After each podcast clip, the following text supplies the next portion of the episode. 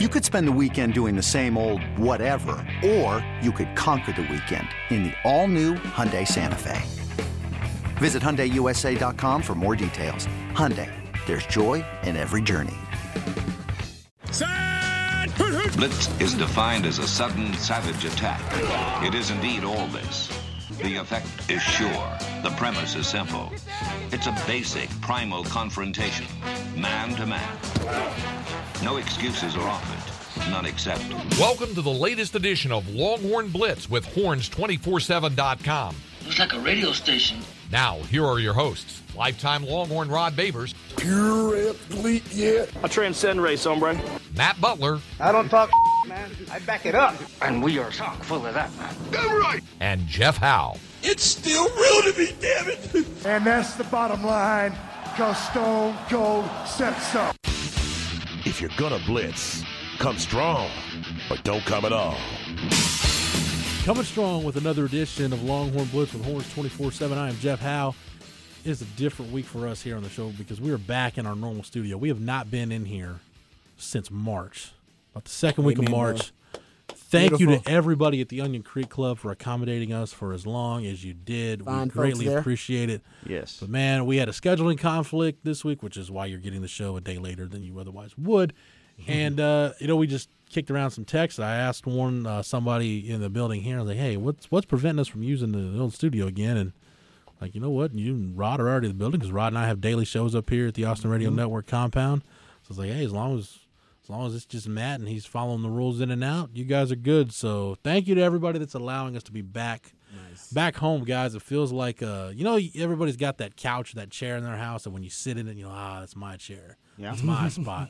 It's kind of what the studio feels like. This is our spot. And this is this is getting a good groove My, in here. my girlfriend makes me change my spot. She says I wear down a certain area of the couch. Got So a I- butt groove. Yeah, so I got to change the spot, flip the cu- cushions over all the time. She does not like me to stay in the same spot. See, we have the opposite mm-hmm. problem in my house. My wife has her spot. and Yeah. I, I'm not allowed to sit in that spot. Like, That's my spot. You're gonna ruin it. So you got to ruin my spot. just move. You need to uh, take a picture of your spot for the people so they can have sort of a you know a visual image a, of the spot. See, at home though, I'm a nomad. I'll, I'll work. I'll work in the bed. I'll work in my office. I'll work on the couch. There's a accent chair. Dining is room, weird. Dining room table. Yeah, I'm. I'm all. That's over the weird place. that you'll go like I, I'm always on the couch pretty much in the in the living room when I'm. I'm in two spots. I have a big chair couch that stares straight at the TV, and then my dining room table that I work at away Yeah, from the TV. I've so I only you, have yeah. two seats. I can actually picture yours because I've seen you working there before. Yeah. And I'm not seats. ashamed to admit it. Have I filed a breaking news report from the bathroom before? Yes, I have. Because It was breaking. It's official. If you wait till you finish, it ain't gonna be breaking anymore. breaking news does not know the rules of life, Rod. exactly. Sometimes stuff happens. We call that schweeting. in Shut my- up and poop. That's the Urban Dictionary. There you have it. All right. Well, let's move on with the show. Uh, let me bring in the rest of the team. He is the master of the soundboard, the driving machine extraordinaire. And yes, he is legitimately behind this back behind the soundboard this week. Nice. Matt Yes. Butler. We can actually start Yeah. maybe playing with some drops too. But thanks for the intro, my man. How are you? Wonderful. Uh, the only difference is Travis Crum, the best damn videographer in the podcast game, will not be with us for the foreseeable future just because of the setup we have here. Want to make but keep it keep everybody as safe as possible. we Yeah. haven't kicked Travis off the show. Yeah. Travis hasn't quit or anything like that. So those of you who enjoy the video format, it will be back at some point, and we'll let you know when. Mm-hmm. Uh, the third member of our team, dare I say, we saved the best for last. Our lockdown corner here on the show. Lifetime Longhorn, 2002 UT All America, 2002 semifinalist for the Jim Thorpe Award, fourth round draft choice of the New York Giants back in 2003. Spent his NFL career with the Giants, Lions, Bears, Bucks, Broncos, and a year with the Hamilton Tiger Cats of the CFL. He was done with football, got himself back to Austin, Texas, in the 40 acres where he earned his degree. Whenever that T ring comes in, we will make sure he wears it proudly. Nevertheless, he is a card carrying member of DBU.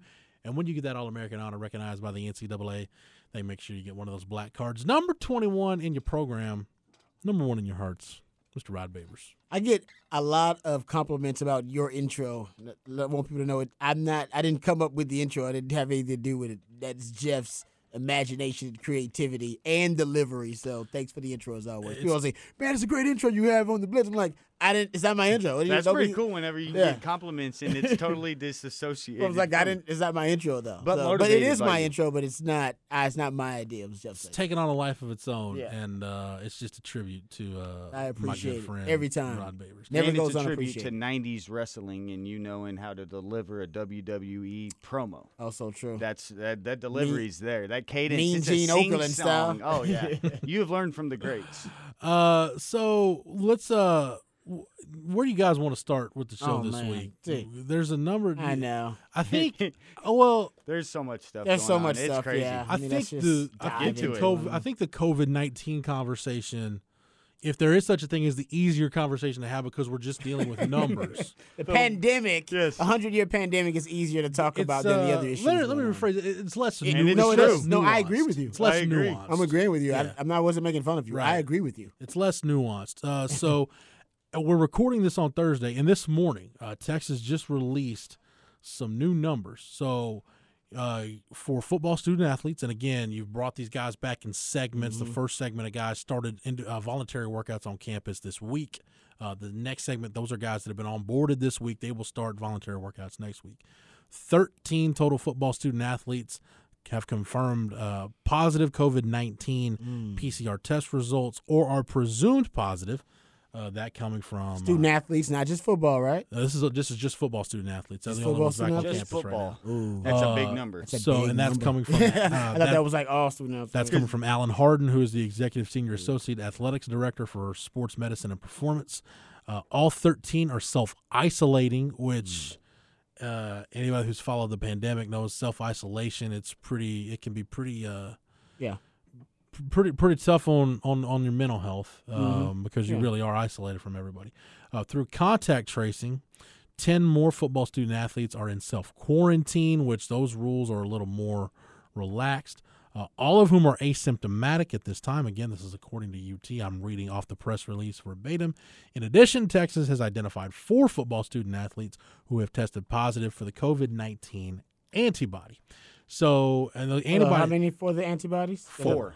So, So so four, 17 four for additional sure. ones that have okay. Yeah. Test for the answer, but it had it at one And point. I mean, you talk about those type Okay. of numbers because then the ten in self isolation. Now it's uh, first thir- of all 13 and 13 in self isolation, 10 in self quarantine. self quarantine. Gotcha. Right. So, and when you're talking about 13 having it now, now hopefully everybody continues either to be asymptomatic or comes out better on the other end. But on the selfish football side, that's where you're like, well, if you have it now, you may not be likely to get it again. So, if there is good timing, I guess it's now. But it's horrible to think of those numbers because if you're talking about 17 of the players, you know, we had seen reports from Arkansas State with seven is a lot, or Alabama's five of 50 was a lot. This just is a good way to sort of gauge how many people, you know, if you're going out into public, you could have that actually are those asymptomatic carriers.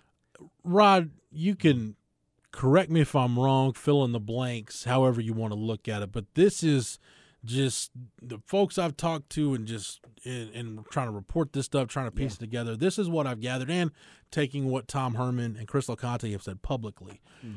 They knew bringing guys back to campus, they were going to have positive tests. That is not a shock to anybody. No. And I don't know what they had in their minds as the threshold. Okay, if it gets to X number, then We got a problem. we- We've got a problem, We right? reevaluate. to me, the thing that they're still trying to wrap their arms around is how do you prevent the spread?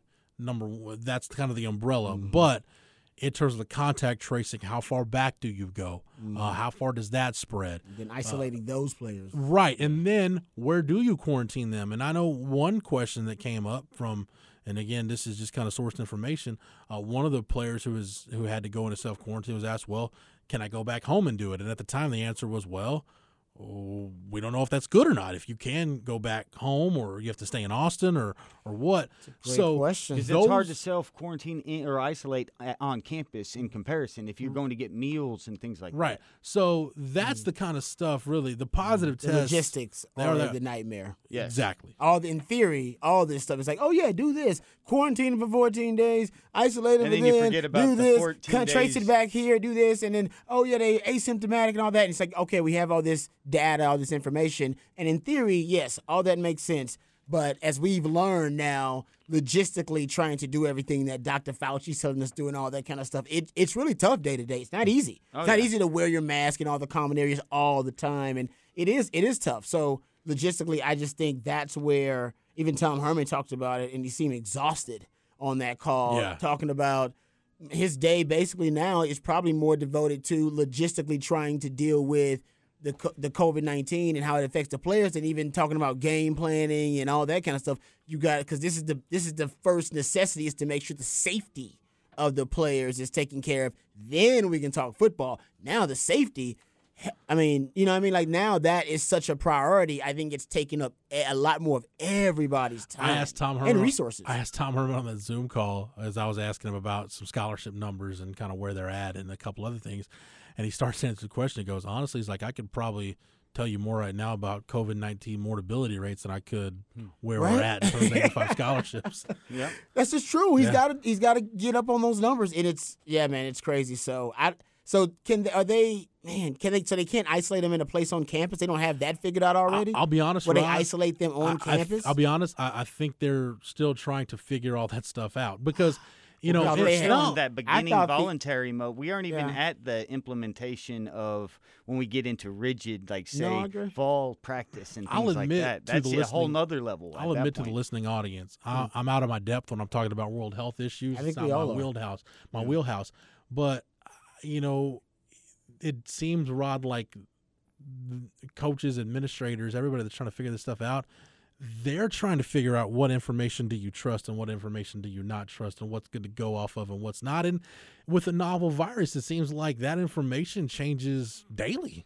There's no cases. question about. it. Even Dr. Fauci uh, at times has said things, you know, earlier on when we were dealing with the virus, and he is the foremost expert. And then has not not completely, you know, flip flop, but has really changed his tune on different things. I think the data's coming in day by day. So for something that was unknown to us, I think all that's changing. And let's be honest, it's also been politicized. And depending on what news source you're watching, you get a different take on it.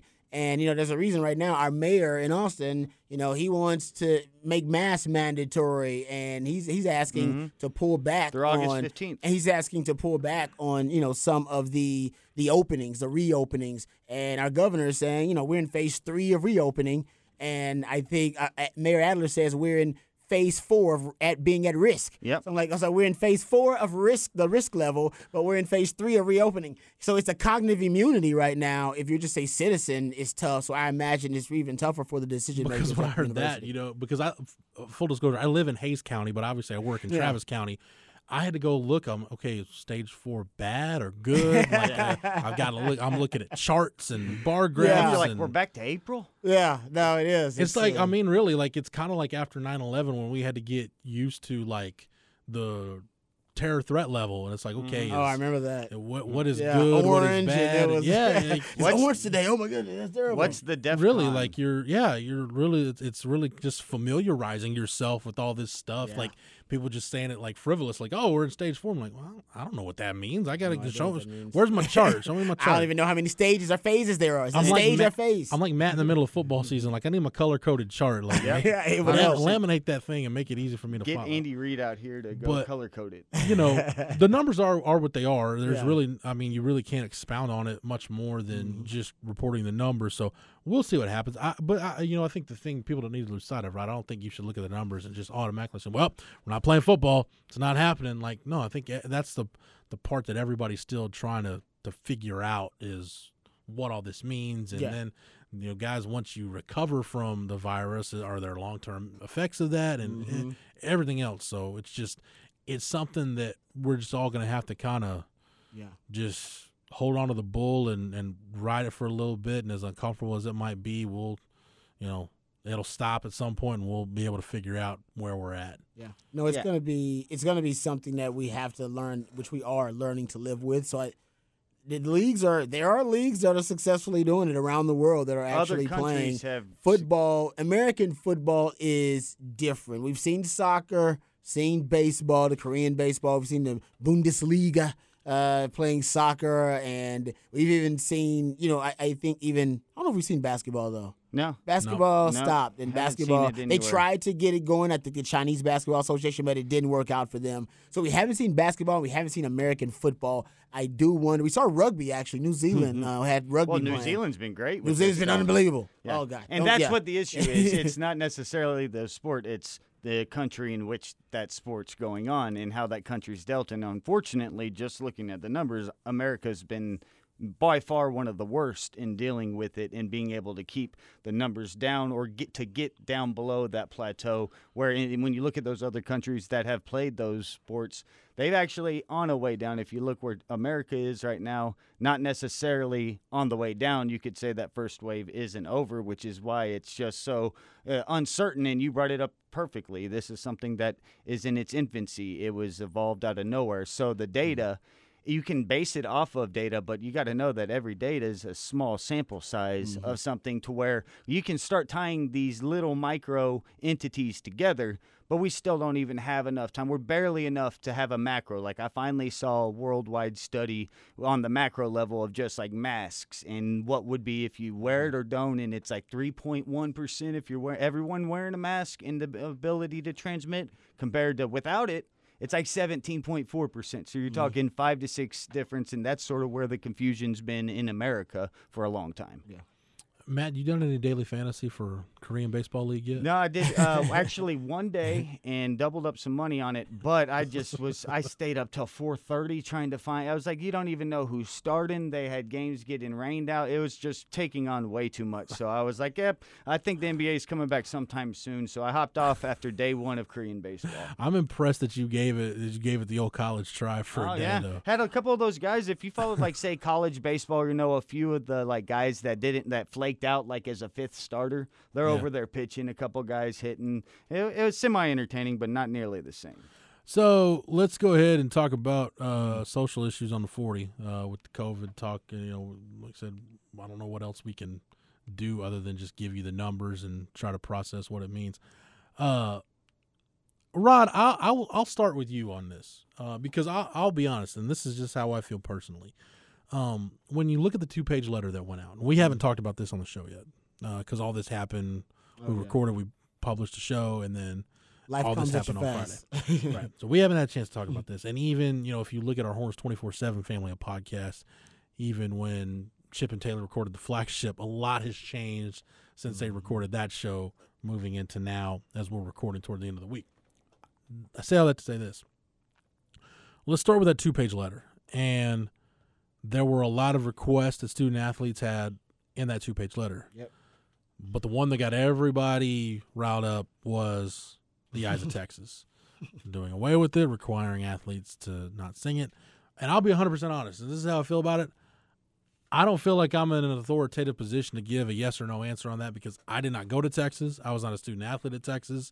So I feel like I don't have a dog in the fight for, just purely from the standpoint of, yes, I have a dog in the fight against standing up, speaking out against racism. That's a human rights issue. That's not a political issue or uh, you're affiliated with anybody else. It's just a human. It's just your your responsibility as a human being to condemn racism. I don't think that's asking too much. Uh, but Rod, the eyes of Texas issue specifically. Again, I did not go to Texas. I was not a student athlete at Texas. You played at Texas. You have a degree from the University of Texas. You l- love your alma mater. Yep. I'll let you have the floor on this one, and I I don't know where you stand on it. If you've had a chance to process everything, form an opinion, if you've done research. As we sit here today, as we record this show, where are you on the issue of the eyes of Texas? Should it stay or should it go? Um, if man, I, like you said, it's not a black and white issue. I think it's a there are lots of subtle subtleties of gray, a lot of nuance there in the discussion. I I think the the, the reason the guys put it on their li- their their list of items that they would like the the university to help them address. The reason they put it where they did, I think, was smart. They put it at the bottom of the list. All right, they put a ton right before that, and uh, honestly, everything that they requested the the university to look into before that was probably stuff that was long overdue. Yeah. You know what I mean? Mm-hmm. The Confederate, Stuff that you like. If and, you're from Austin, Yeah. you know Robert E. Lee is not called Yeah, that road right. anymore next to Barton Springs. It's Azie Morton. This has happened for years in- Exactly. in, the city. and it's happening all over the country. So- Exactly. So, that that stuff, it was just smart the way they did it. I don't know who helped them set it up, but I think it was smart smart of them to, you know, the way you looked, the way you digested it. First time was like, oh, that's reasonable. This is very reasonable. This, you know what? These young men, I like what they're doing. And then you hit the last one, and you go, oh, oh. And I think in terms of negotiation, which this has become, and I it was going to be a negotiation anyway. You know, if you want to get ninety percent of what you asked for on that list, basically all you have to do now is cave on the eyes of Texas. You know what I mean? Like that because that that is the one thing that the university does not want to happen. And I know that CDC's probably already told the guys that, you know, they can you know, they have the choice to stand for the eyes of Texas. And I don't I don't ever think it was mandatory, it just was assumed to be mandatory. like voluntary workouts. Yeah, I mean, I stood for the eyes of Texas. I knew the history of it. I did a poll on my uh, on my Twitter account, and I think I don't know, sixteen hundred people or something voted. Ninety two percent of them said they had no idea about the past of the eyes of Texas. No idea at all. Mm-hmm. So part of this was about educating people and enlightening people about a song that much like the national anthem that when it means something different to them than it means to you mm-hmm. because of the history of it. Same thing with the national anthem. Go Yeah. read the third verse of the national anthem. Mm-hmm. All right? Go read it. I'm not going to be crass and read it if they talk about you know go, going after slaves and essentially killing slaves Yep. and, I, that, and by the way it's still the third verse Yep. the United States has not disallowed uh, Francis Scott Key's verse. They have not disallowed that verse. That is still the verse in there where they talk about going after black people. I can find it for you later and read it in my phone. My my point is, that's the reason that national anthem has been, you know, it's been protested. There is a a- there is a black national anthem It's called "Lift Every Voice and Sing." The reason there is a black national anthem is because the NAACP got together and they petitioned the United States again, 2017 to get rid of that verse or to change the national anthem, mm-hmm. and they refused to. Now- Now all we sing is the first verse, so nobody cares about that third verse.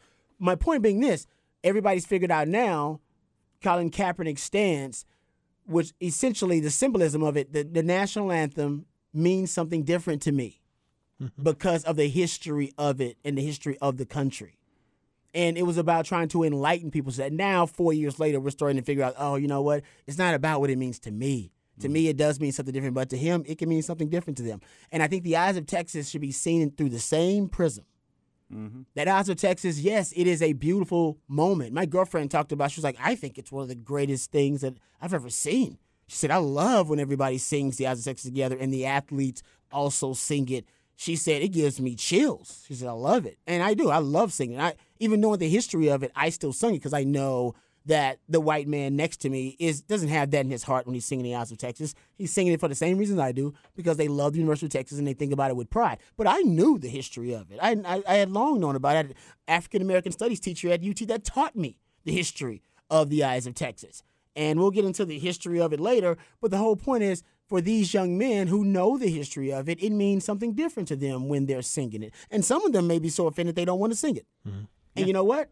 Just like some people are so offended they don't want to stand for the national anthem. And you know, in a free country, you should be allowed to do that. Yep. And then it'll, and know what it'll do? It'll raise concern. There will be another American that goes, I wonder why he doesn't want to stand for the national anthem. I love it. Why doesn't he love it as much as I do? And then we will start a, a meaningful dialogue and a discussion.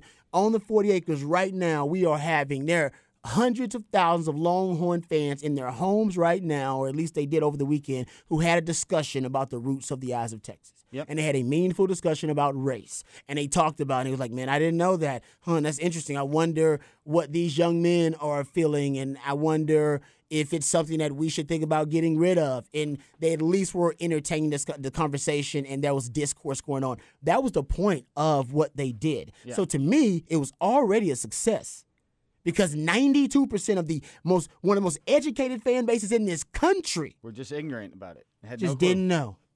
Had no idea. And I always say, just because, listen, all racists out there are ignorant, but just because somebody says or does something ignorant doesn't make them a racist. Exactly.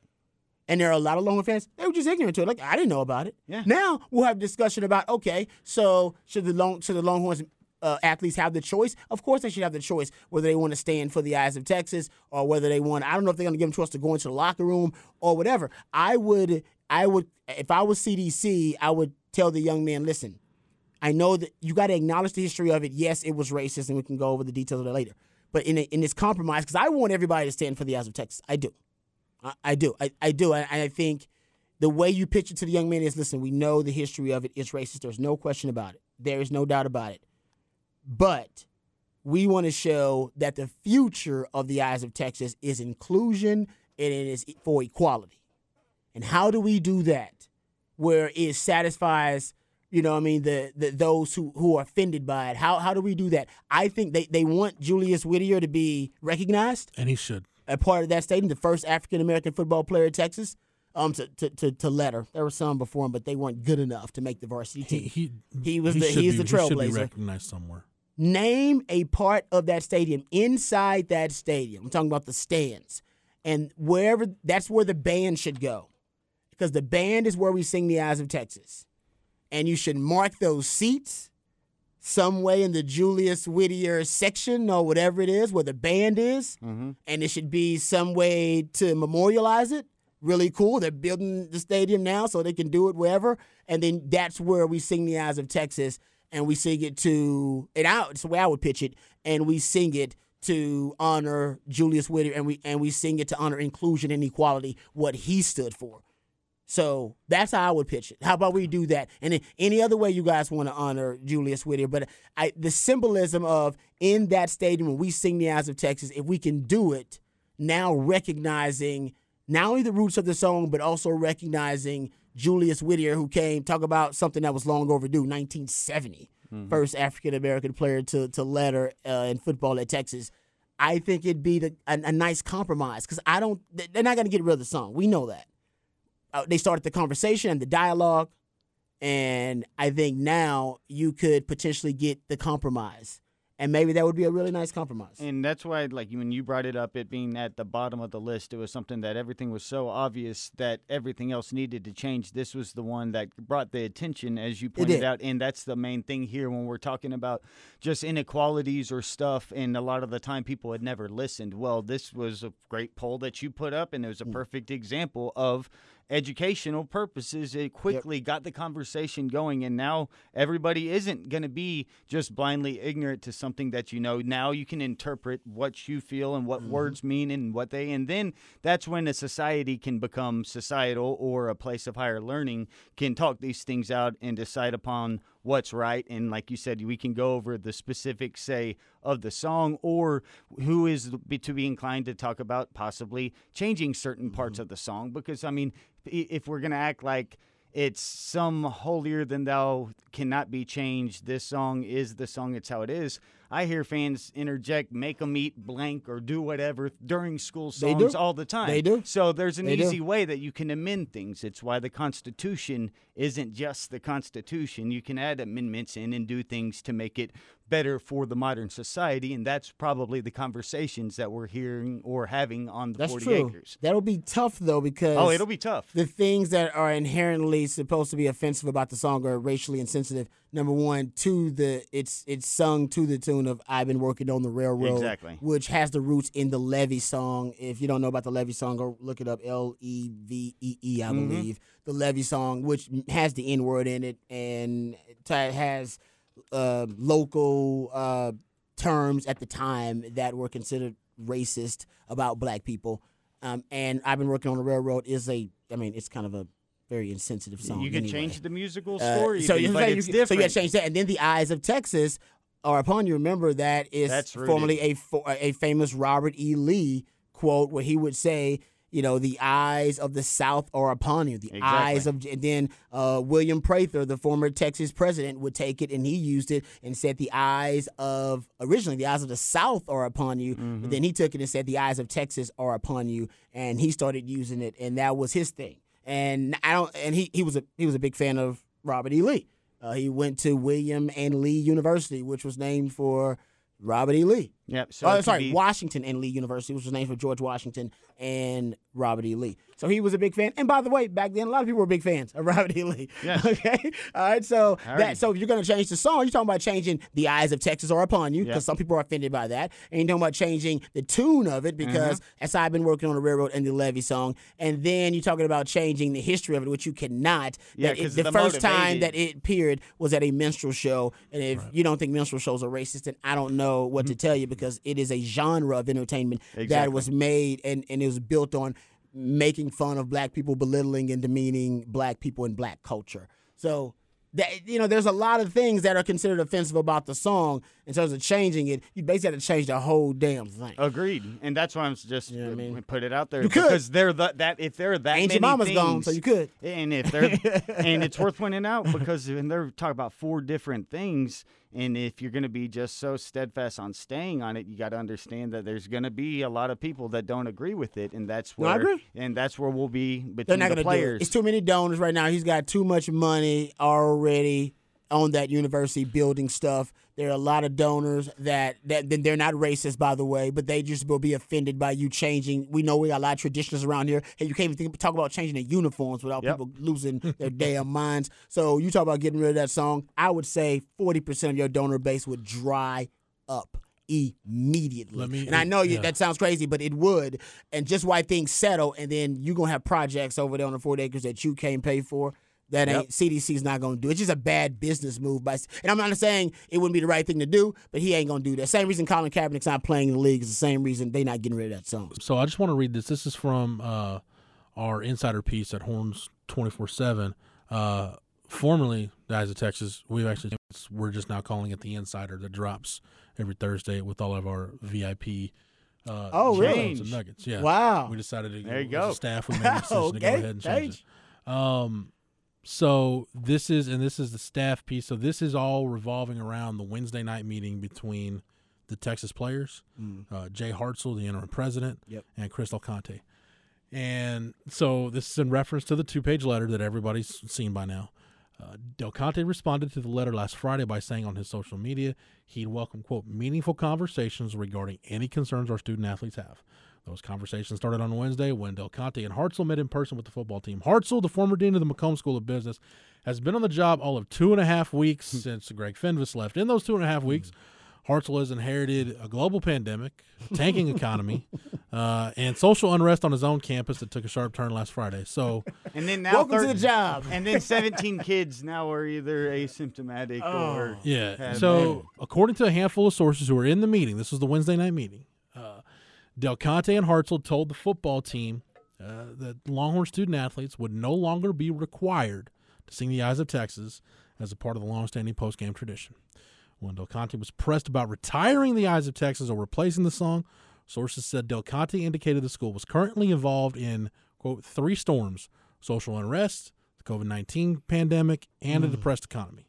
Sources said Del Conte indicated retiring the eyes, as it's known in Longhorn circles, would add financial distress to the university, which you just talked about, Rod, Yep. in the form of donors cutting off contributions. Del Conte is currently in the midst of more than $300 million in facility upgrades, including a $200 million renovation to the south end of Royal Memorial Stadium, and has been raising money like mm-hmm. crazy to pay for it all. But a source in the meeting said Del Conte apologized to the players on the football team for not doing a good enough job of earning their trust so they could have come to him before posting their demands directly on social media. He vowed to do a better job of earning their trust as they move forward in future conversations about making the UT campus more inclusive. You know what scares me in that statement? A couple of things.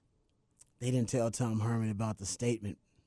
I think out of a, a respect thing, usually, if you if if if if you're as- if Tom Herman in that locker room are as close as you would like it to be, ideally you would like to, them to give you a heads up.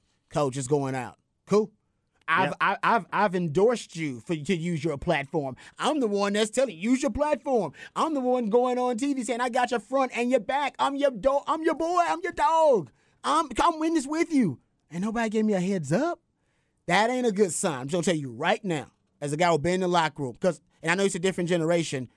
That shit, you know what I mean? Because it's gonna be a hailstorm raining down. You know the hailstorm's coming. That's the whole point is to is to raise up the hailstorm. And yet, man, for the folks that's got it coming, you should hit them up and let them know. just to be clear, though, did they say that they didn't go to Herman, or just that Herman didn't Nobody tell on the staff. Well, okay, because Everything didn't know I've if it heard was is to that Del the staff, the staff didn't know. Staff didn't know. at all. Uh, well, Dude, yeah, I'm And- just saying. Usually, a leader should be have a, a direct pipeline to the coach and go, "Coach, it's happening." Can I play devil's advocate just You real could. quick on the route? Not necessarily devil's advocate, just off of this point.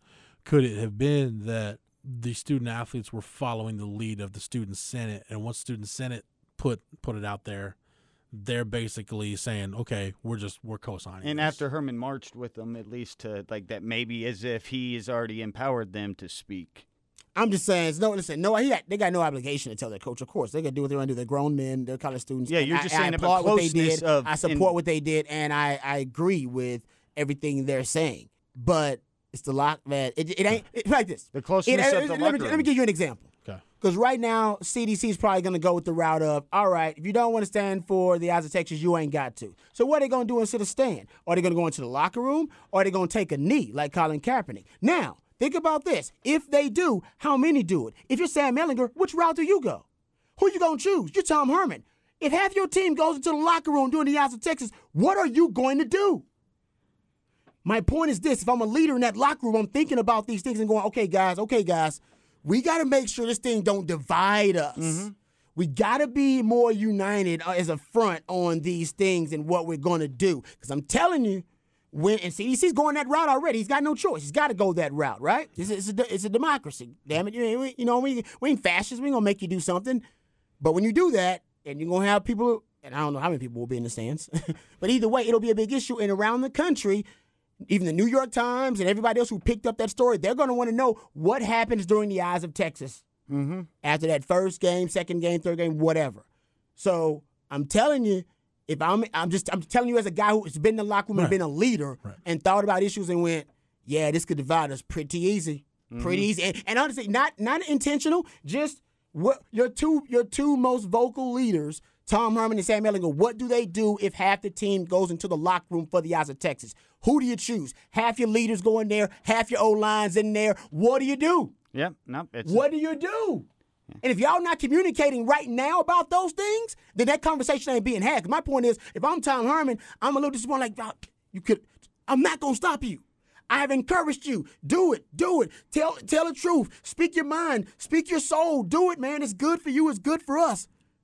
Can you get a, can you get can I get a heads up? Yeah, and- and- can I get can I get a text that says, Coach, we're gonna send this out. Boom.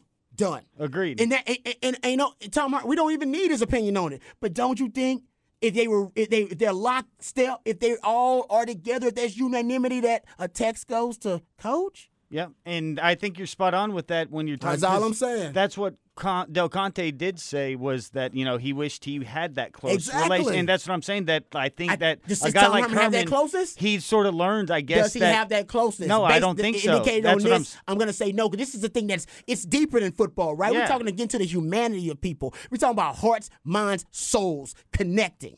All right, about a deep issue. exactly. Can't just hit your coach up and. I, I don't know, maybe I'm making too much of it. well, no, and all I'm saying is He's that been in the fight with you though. Why not inform him? it's quite telling that That's a- maybe they aren't point, you aren't at that same relationship to where I'm agreeing with you that if you aren't going to that guy as if he's a, say a peer that you're talking about these things to because it sounds like the kids are doing and it was the same reason why I would defend a guy like Chuba is whenever he went out and put his statement out because of the fact that you used to have to go through the coach in the normal system, especially just with the college athletes. And college athletes never felt as if they even had a platform or the power to speak out on anything. And it always had to be routed, which normally was routed through the big university and the coaches, and it would come out a different version necessarily of what the original players. Players now realize I have these followers. Not only will we be able to monetize these things next year because I have a platform in those things, we have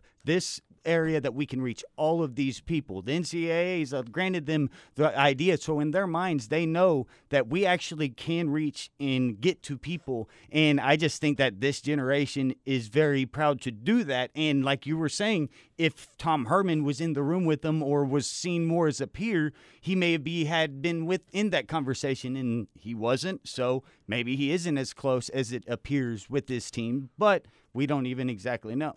Know. Rod, throwing it out there. what you bring up is interesting from this standpoint. If you're in that locker room, I agree with you a thousand percent on, on, on this part of it. Not say I disagree with you on any of it, but Yeah, I no, think no. this is of, of, Conversation, ev- yeah. of everything you said. This is the one that's sticking with me right now. Whatever those guys decide to do, whether guys are going to kneel, go to the locker room, Whatever. stand, whatever, everybody needs to be on the same page of okay. No surprises when we get out there. Exactly. This is what we're doing. This is how we're handling it Yeah. these guys are going to go to the locker room and we're cool with it because Rod, I, th- I think people need to understand the dynamics here. Like I, as I said at the top, I don't think it's a political issue or anything like that. If we want to denounce racism, like as a human being, you should not be cool with racism. Period. But Rod, once you get into the minutia of all of this, especially Mhm. something like the eyes, like you said, it invokes different emotions in guys. Yep.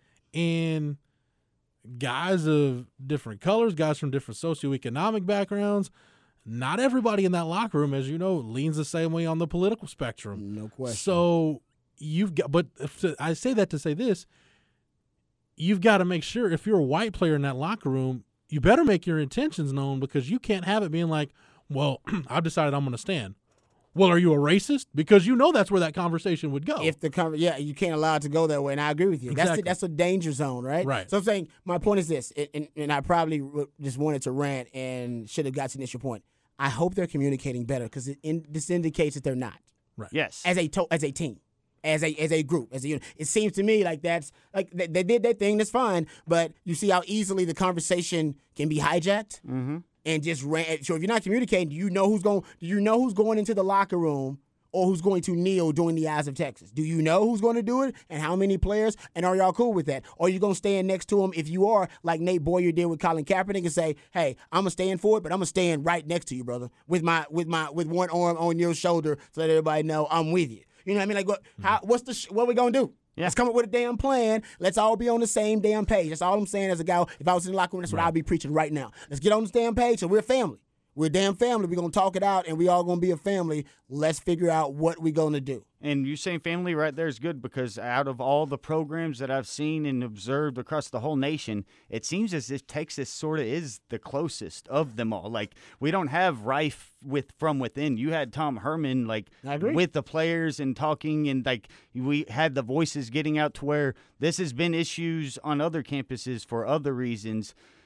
Texas is getting the eyeballs because they're the one collegiate one doing more than any other college is doing, and it seems as if the coach is totally down for it. Now, might not have known all the details about it, but it's also we still have a lot of time before something like the eyes, and thank God we No, do we the do. eyes after a game. If you're doing eyes before kickoff, like you're kneeling before, it'd be different. You do eyes after the game, at least you may. We don't know. That'll be the most anticipated post game we could ever see. That's what I'm saying. I'm just saying, have a plan. Yeah. I'm gonna have a plan kind And of guy. hopefully Let's you win, have a so plan and figure it out because the way it's going, that moment is going to get a lot of attention, uh, good or bad, Yep. and people are going to hijack the conversation. So you guys need to make sure that you're putting forth the right visual nationally, because I'm telling you, that's going to be a big story. What, Oh, yeah. what what's Texas football going to do when the eyes of Texas comes on? The what eyes are the of black America. players are going to do? What do I? What's Sam Ehlinger going to do? What's Tom Herman going to do? Everybody wants to know. And to your point, Rod, about hijacking the conversation, and I don't want to make it sound like I'm disparaging what this player posted on Twitter, but you take the Jawan Mitchell situation. Exactly.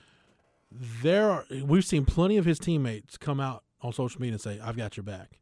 But Rod, you know, in a locker in a, in a, in a team where you got 100 plus guys, there are going to be some guys that are thinking, "Probably shouldn't put that out on Twitter. What the Twitter." hell, man? Probably should have kept that in house. Yeah. It's just it's because because some guys are going to feel like, hey, it's taking away from what we're trying to do. And I'm not saying mm-hmm. Jawan Mitchell was wrong. I'm saying, Yeah. Rod, you've been in the locker Everybody room. in You that know locker room's not going to agree. exactly. Some people Everybody are in that football locker room ain't going to agree. I know the history of the Eyes of Texas, and I still was going to stand for the Eyes of Texas. You can, if everything's not binary, that's the problem in this country. Everything's not binary. You can be a policeman and believe in Black Lives Matter. Like it's, you know what I mm-hmm. mean. A lot Like of ev- them out there do. every- yeah, exactly. Like everybody believes everything is binary. People get, like, oh man, so Rod, you supported the players, so you're not going to stand for the Eyes of Texas. And I was like, I've always stood for the Eyes of Texas, and I've known the history of the Eyes of Texas for like the last 20 years of my life. You know I mean, I, I- so I, you know what I'm saying. So I don't really get what people are saying. No, I get you can. I I, I support Colin Kaepernick.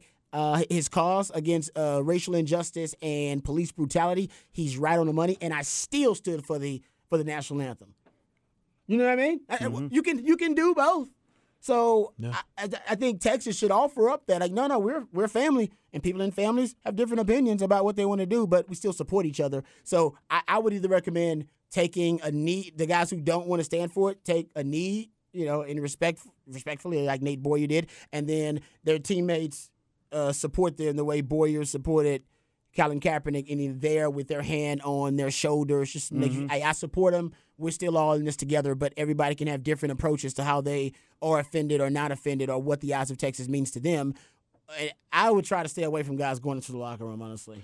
That's what I, I think. That's you, the yeah. one that looks it, it, probably has the worst optics. And talking right? about exactly if you're going to have a it conversation that's going to get hijacked, but if you're talking about the conversation being hijacked to something else, and then yeah. it's just an image that you can see on Sports Center with no sound of people walking out and you're yeah. against your teammates. That's the it's the same thing avoid. that it's the total kneeling with uh, and just how you brought it up with Kaepernick and that whole situation was hijacked, and even certain other situations that we see. It, it Mike Gundy came down to it wasn't about a OAN shirt. It was about how he's been addicting around players that have felt different around him, and some were outspoken. It's just that was the thing that then can become the topic, and it's just another fabric that nobody even cares about. It has nothing to do with the conversation necessarily. It was just one thing that got the attention that then the other side in opposition becomes a clash point, and it hijacks the whole conversation. Yeah. Somebody uh, uh, at Horns twenty four seven on the flagship message board. I apologize, poster. I forgot who brought it up, but somebody mentioned this, and Matt, you from the fan perspective, and Rod, you as an alum slash player perspective. I'm gonna get y'all's thoughts on this. They basically said Chris Del Conte is in a no win situation. Chris Del Conte is in a no win situation. twenty two. Because let's say he says, "Okay, we're not going to do away with the eyes." Well, then do do a group of student athletes that already feel disenfranchised? Do they feel further disenfranchised or feel like you're not supporting them? By the same token, like we talked about from what sources are saying, and Rod, you just putting kind of reading the tea leaves if you do away with it, how much of your donor base is gone and not coming back? Yep. It's dangerous. That's dangerous territory in in these unprecedented economic times.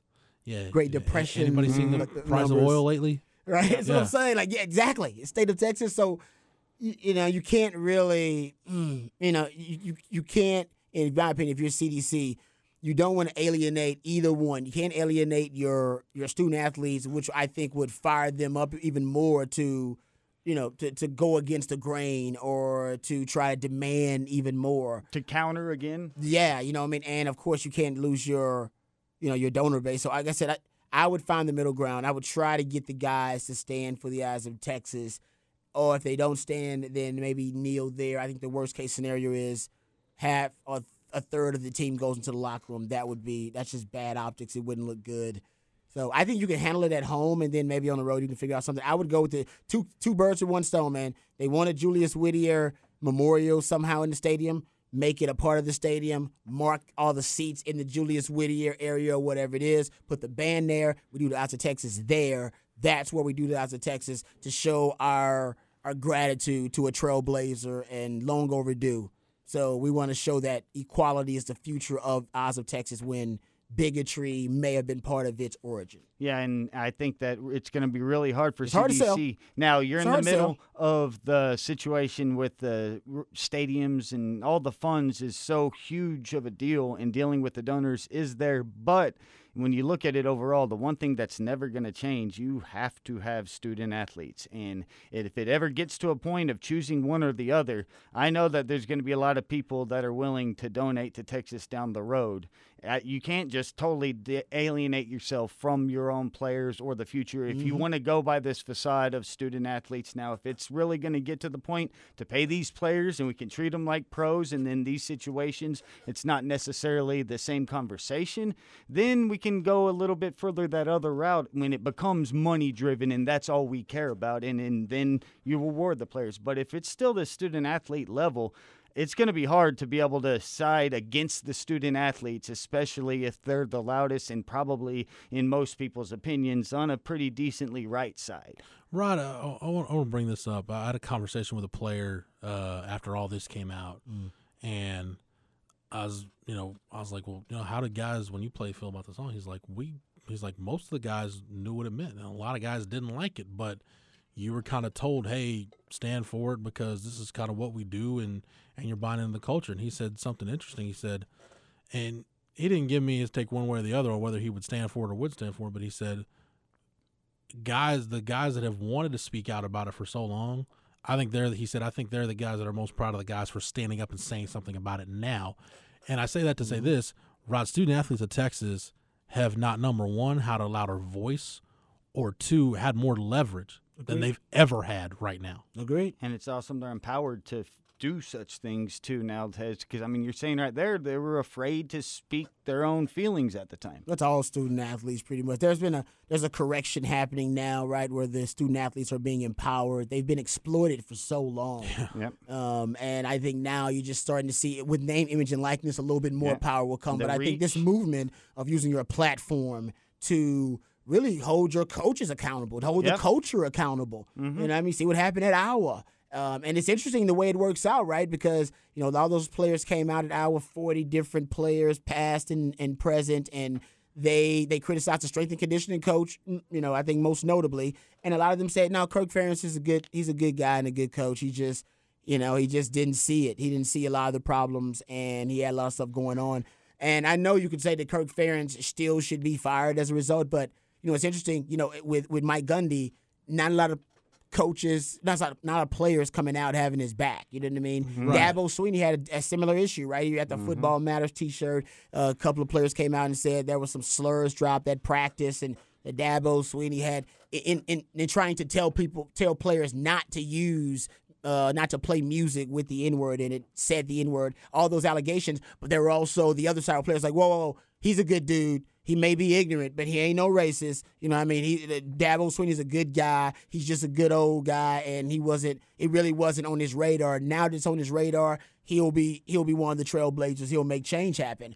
And you know, Drew Brees, that conversation happened with him too. So I think for, you know, you start I don't know. You get deeper into the conversation. It's just so gray. It's so everybody wants to make it black and white. Yep. And when you brought up Ferentz though, and the explanation you used for Ferentz, it really though made me trigger in my mind everything that you said about him. With you know, yeah. it was good guy, but some things around him, you know, should have said something. And it sounds like what happened with Paterno. Now Paterno's case is different. It's something that's oh. criminal and not. But whenever you enable those situations to where you don't say stuff and you allow little mistreatment here, like say Iowa was, or you don't, uh, then you suppress thoughts. You don't, players don't feel comfortable talking yeah. out about these things. It can harbor an environment that can become very, very bad, and we've seen that at multiple small college towns, and it happens in college situations for that reason because there's a blind love for whatever the college has or it's a blind love and you look beyond your basic human things and saying like wait I should probably tell that guy not to call that kid that or to not do this to that thing. But if I don't do it, that's where the silence becomes complicit. And that's where this young generation, just to tie it together, you know, talking about the athletes and the players having these platforms. And that's literally what happened with this younger generation. And when you see them banding together in the streets, it's not really one big movement. It's just a lot of people seeing the change and going out and doing it and understanding that with modern technology, you can tie something together that you didn't have the power or feel as if was possible, say, just a decade or two ago. Rod, there's something you've always said in the past that I think might apply now more than ever.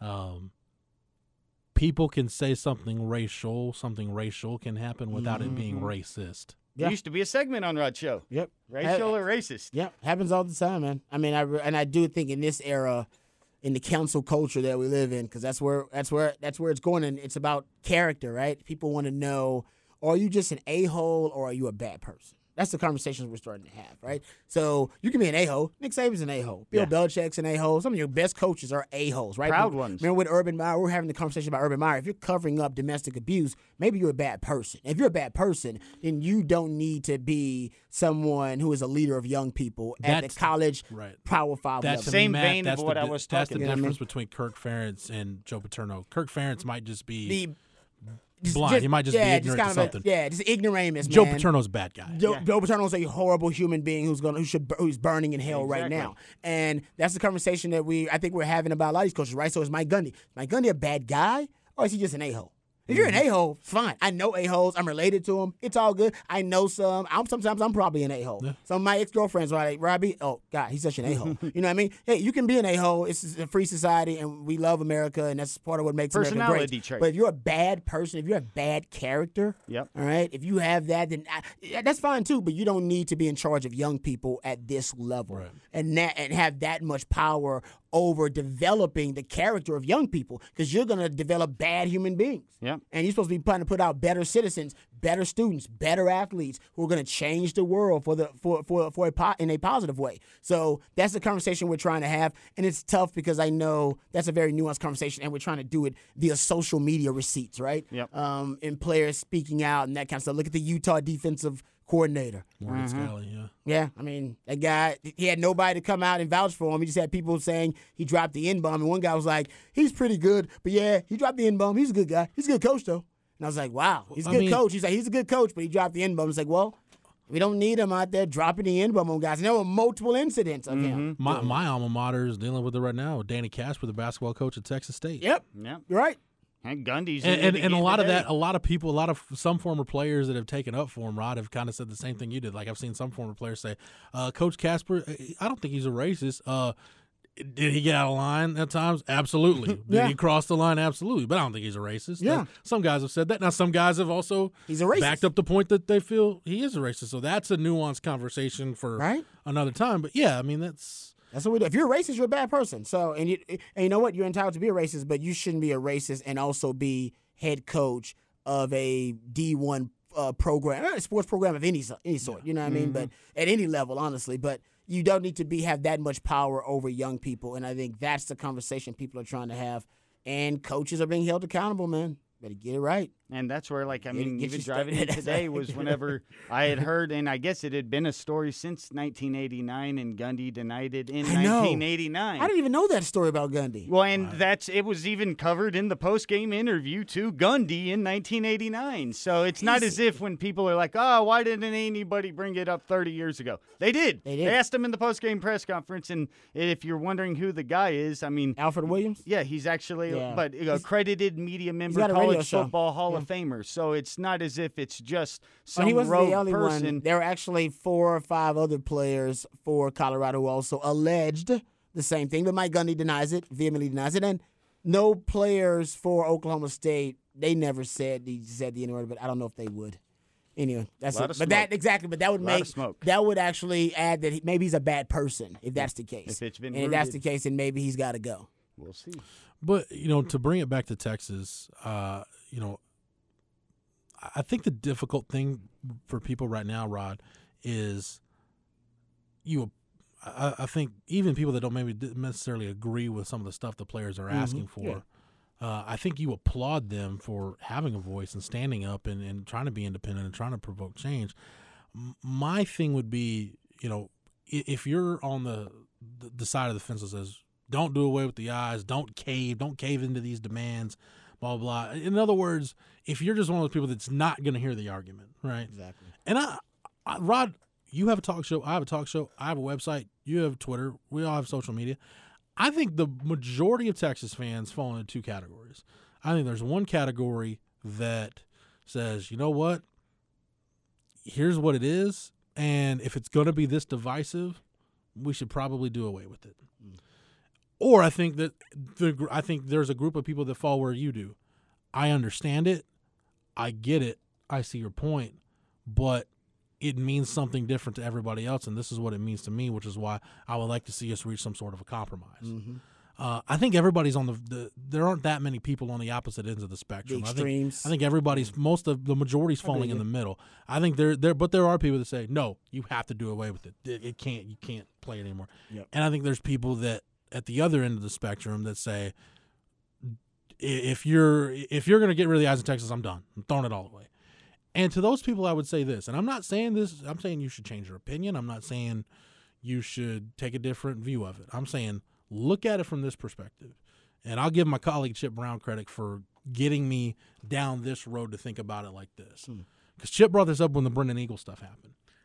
You got to look at young black men in America, Rod, and this is a generation, you know, younger than different you. than me. Yeah, They've grown up most of their lives with a black president.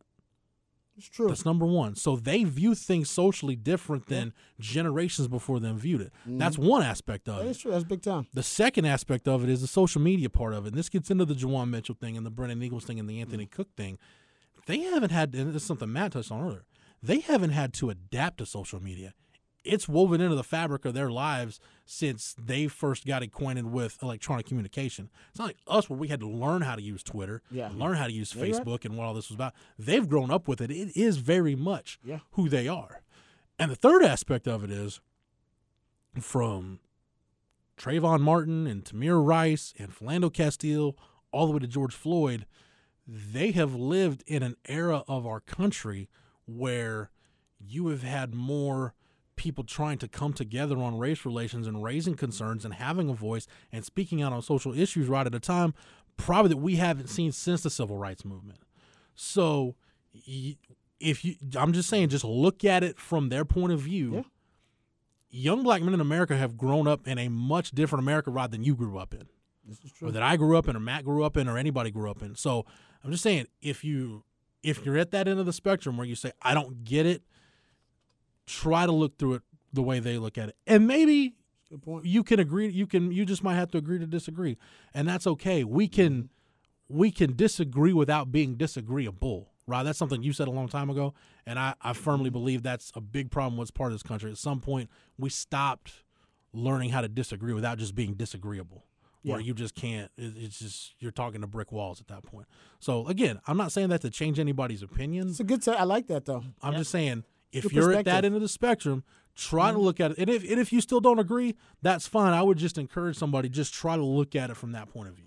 Yeah, and to add on to what you were saying about just the idea of posting in kids these days, because from about our generation older, everybody's like, okay, well, I agree with that, but why did he have to put it out there? And to articulate your point that you're saying was, to them, it isn't putting out there. Their whole lives have mm-hmm. been thoughts that are just shared. So they don't view this as a secondary, oh, I'm going to really get my point across by posting it on social media. This is, no, I'm venting and getting my point across. And then if I have a platform, then it's definitely going to go and get across to people. But it's just something, it isn't an added thing in their minds.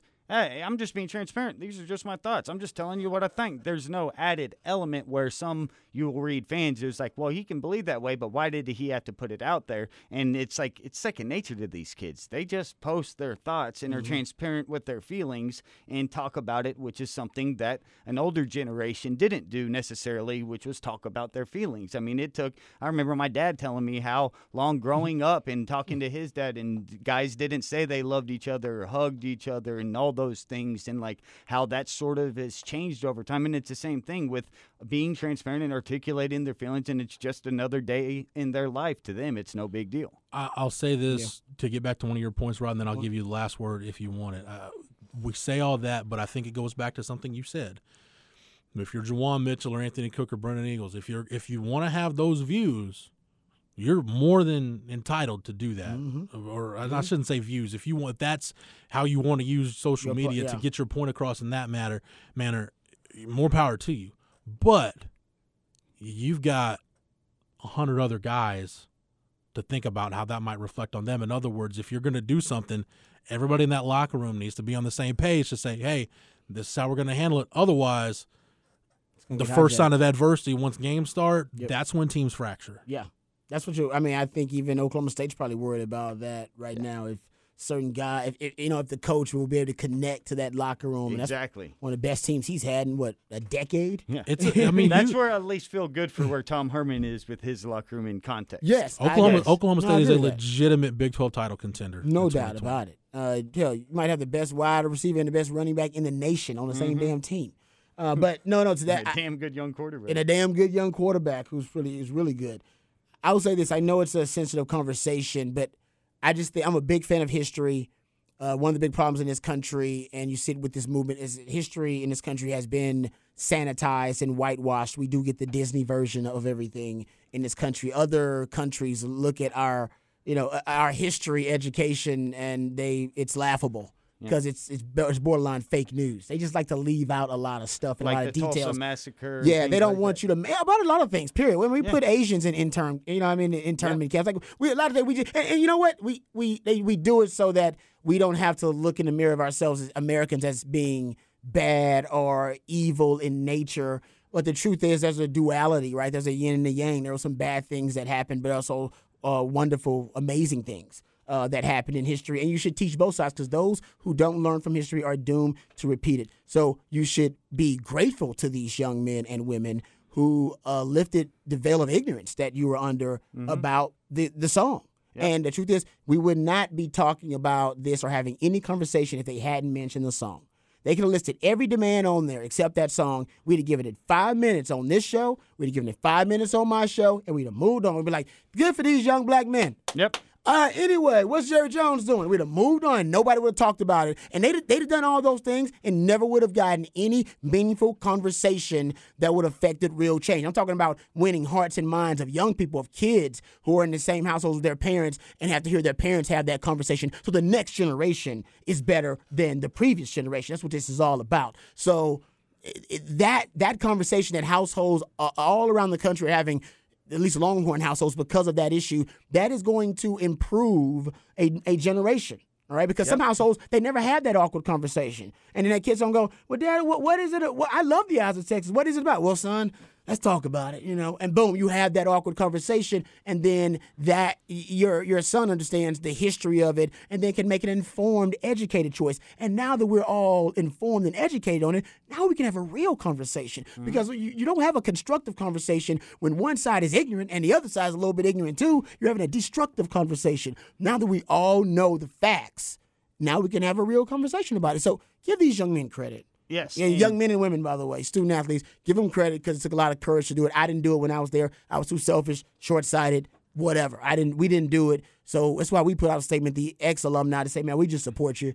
You- You're brave, and we don't want to hijack the message. We support them, and you mm. and, and half those people who sent that we talked on that Zoom call. They all stand for the eyes of Texas. Quan Cosby stands for the eyes of Texas. You know, I mean, Brian Jones. Brian Jones marched down South Congress back when he played because of a racial incident on campus and still stands for the eyes of Texas. He knows the history of it, and everybody's not going to agree. My dad doesn't stand for national anthem. My brother doesn't either, but I do.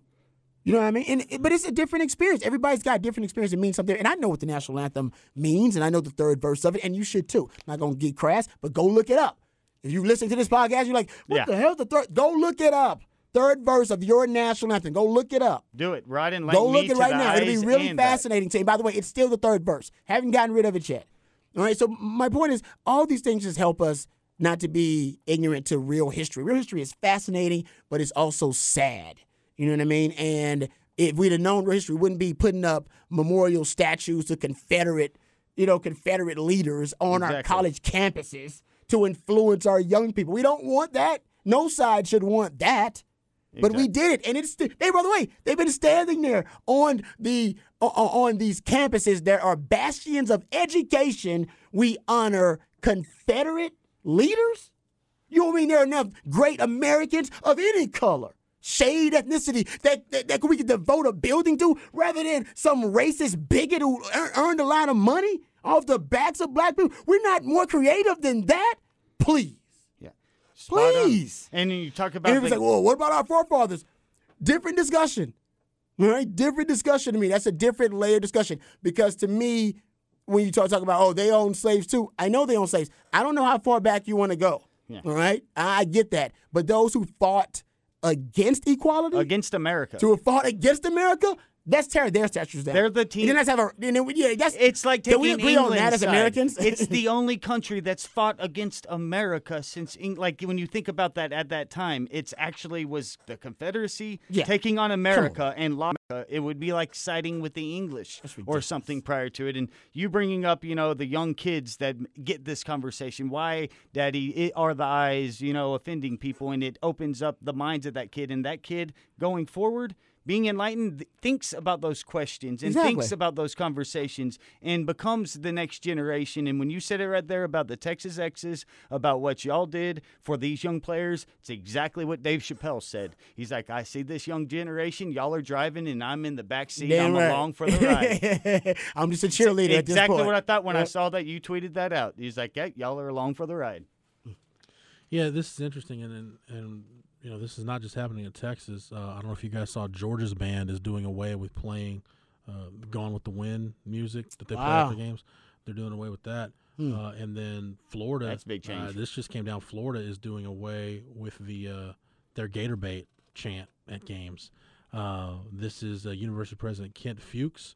Uh, said in What's a offensive statement, about Gator bait? well, said in a statement, while I know no evidence of racism associated with our Gator bait cheer at UF sporting events, there is horrific racist, uh, there is horrific historic racist imagery associated with the phrase. Uh, according to University Oh, Athletics, slaves and the Gator bait? accordingly, uh, University Athletics and the Gator Band will discontinue use of the cheer. So That's why we learned Is that is that was that supposed to be what the like is, like slaves were considered Gator bait or I something? Is that Google what it is? I can Google it. right Wow. See, that's what I'm saying. Like, there, listen, wanna I'm a black hate man, crimes. and there are some things I'm learning. There, there are plenty of black people who, who uh, were student athletes on that campus who I was on the Zoom call with, and they were like, I had no idea about the history of Alza, Texas. I had no idea. Didn't know anything about it.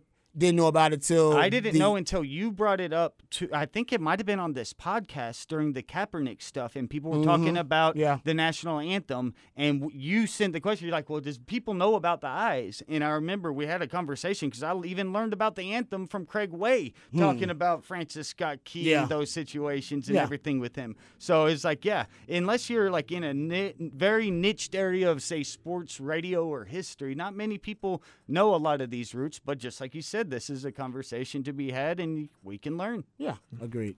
We can learn all right, it's a good way to end it. Matt, thanks for everything, man. You're more than welcome. Rod, B, appreciate the time and the knowledge. anytime, brother. Anytime. This episode is brought to you by Progressive Insurance. Whether you love true crime or comedy, celebrity interviews or news, you call the shots on what's in your podcast queue. And guess what?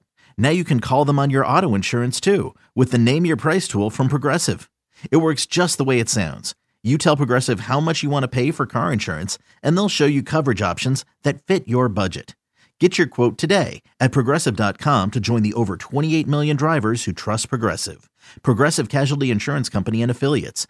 Price and coverage match limited by state law. For Matt, for Rod, for everybody at the Austin Radio Network and the Horn 1049, 1019, AM 1260, streaming on the Horn app and hornfm.com, where you can get Rod B each and every weekday from 3 to 7 on that triple option afternoon show. Shameless plug. You can also get myself and Craig Way each and every weekday from 10 to noon. And thanks to Matt, you get all of our archives, classic interviews, and shows, all of it on the Longhorn Blitz SoundCloud page. Yep, just type in Longhorn Blitz. Don't forget to find this podcast anywhere you get your podcasts Apple Podcasts, Google Play, Stitcher, Spotify. Just search Horns 24 7 Podcast. You get us, the flagship, and State of Recruiting just by searching Horns 24 7 Podcast. And don't forget to like us and leave us a review. For the Horn family, for the Horns 24 7 family, I'm Jeff Howe. Thank you so much for downloading and listening, and we will catch you again on the next episode. You've been listening to Longhorn Blitz with horns247.com. Remember, for the latest Longhorn news 24 7, visit horns247.com.